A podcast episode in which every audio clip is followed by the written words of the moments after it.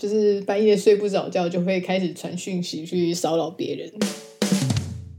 昨天半夜突然一阵暴雨，我天哪，真的是晚上整个给他失眠。这时候就会觉得说啊，住在家里可能比较不太方便，就是要录音的话，你可能半夜要录音，还是要顾虑有其他人正在睡觉嘛。但是同时间我也有跟 MP 传个讯息，我觉得都这样子，就是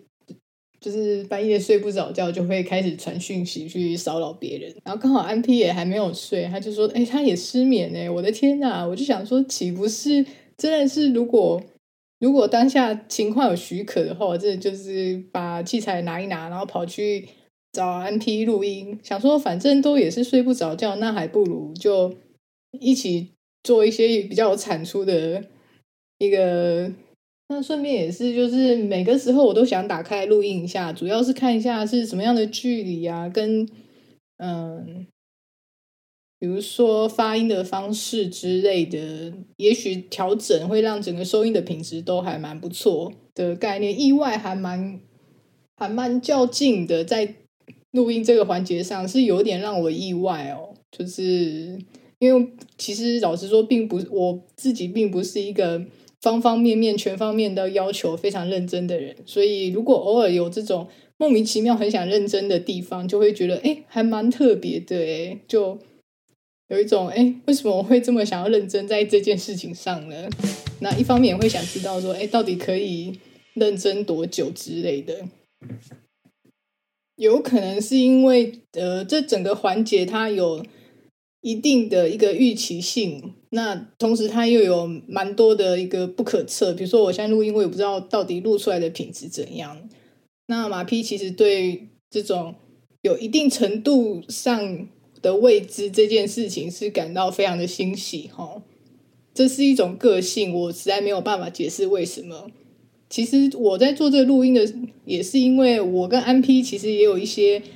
算是相对比较小众或是比较冷门的一些性格。那我就想说，也许我们把它，那这些这些这些概念，通常也不是说你你在日常生活里面可以随口跟别人讲，或是可以。太太狂放的去张扬的一件事，我们想说，如果我们在声音的这个作品面可以曝露出自曝露出呼露出自己的一些这样的方面的概念，那去号召，我觉得这个世界上一定有很多，就是其实是都有一些这样冷门或者是小众的兴趣，但可能因为大众世俗的一个框架还是存在，那不太能够方便去言语。那我们在这个录音的节目里面呢，就可以把自己这样的一个呃兴趣的方面曝露出来的话，也许可以号召出更多的有相同兴趣的人。其实只要人数一多，呃，很多事情它其实只是去讲这件事情的人比较少而已。那如果愿意开口去讲这件事情的人变多的话，其实它也就成为一个大众。我觉得有时候。这个市场本身，它给了一个话语权，还是数目数目会愿意去曝光，会愿意去公开去讲这件事情的数目的人数，这件事情还是多数会有他的一个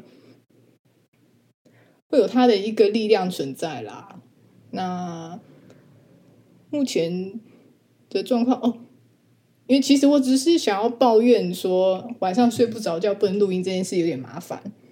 但默默的好像讲了一些类似于道理的话，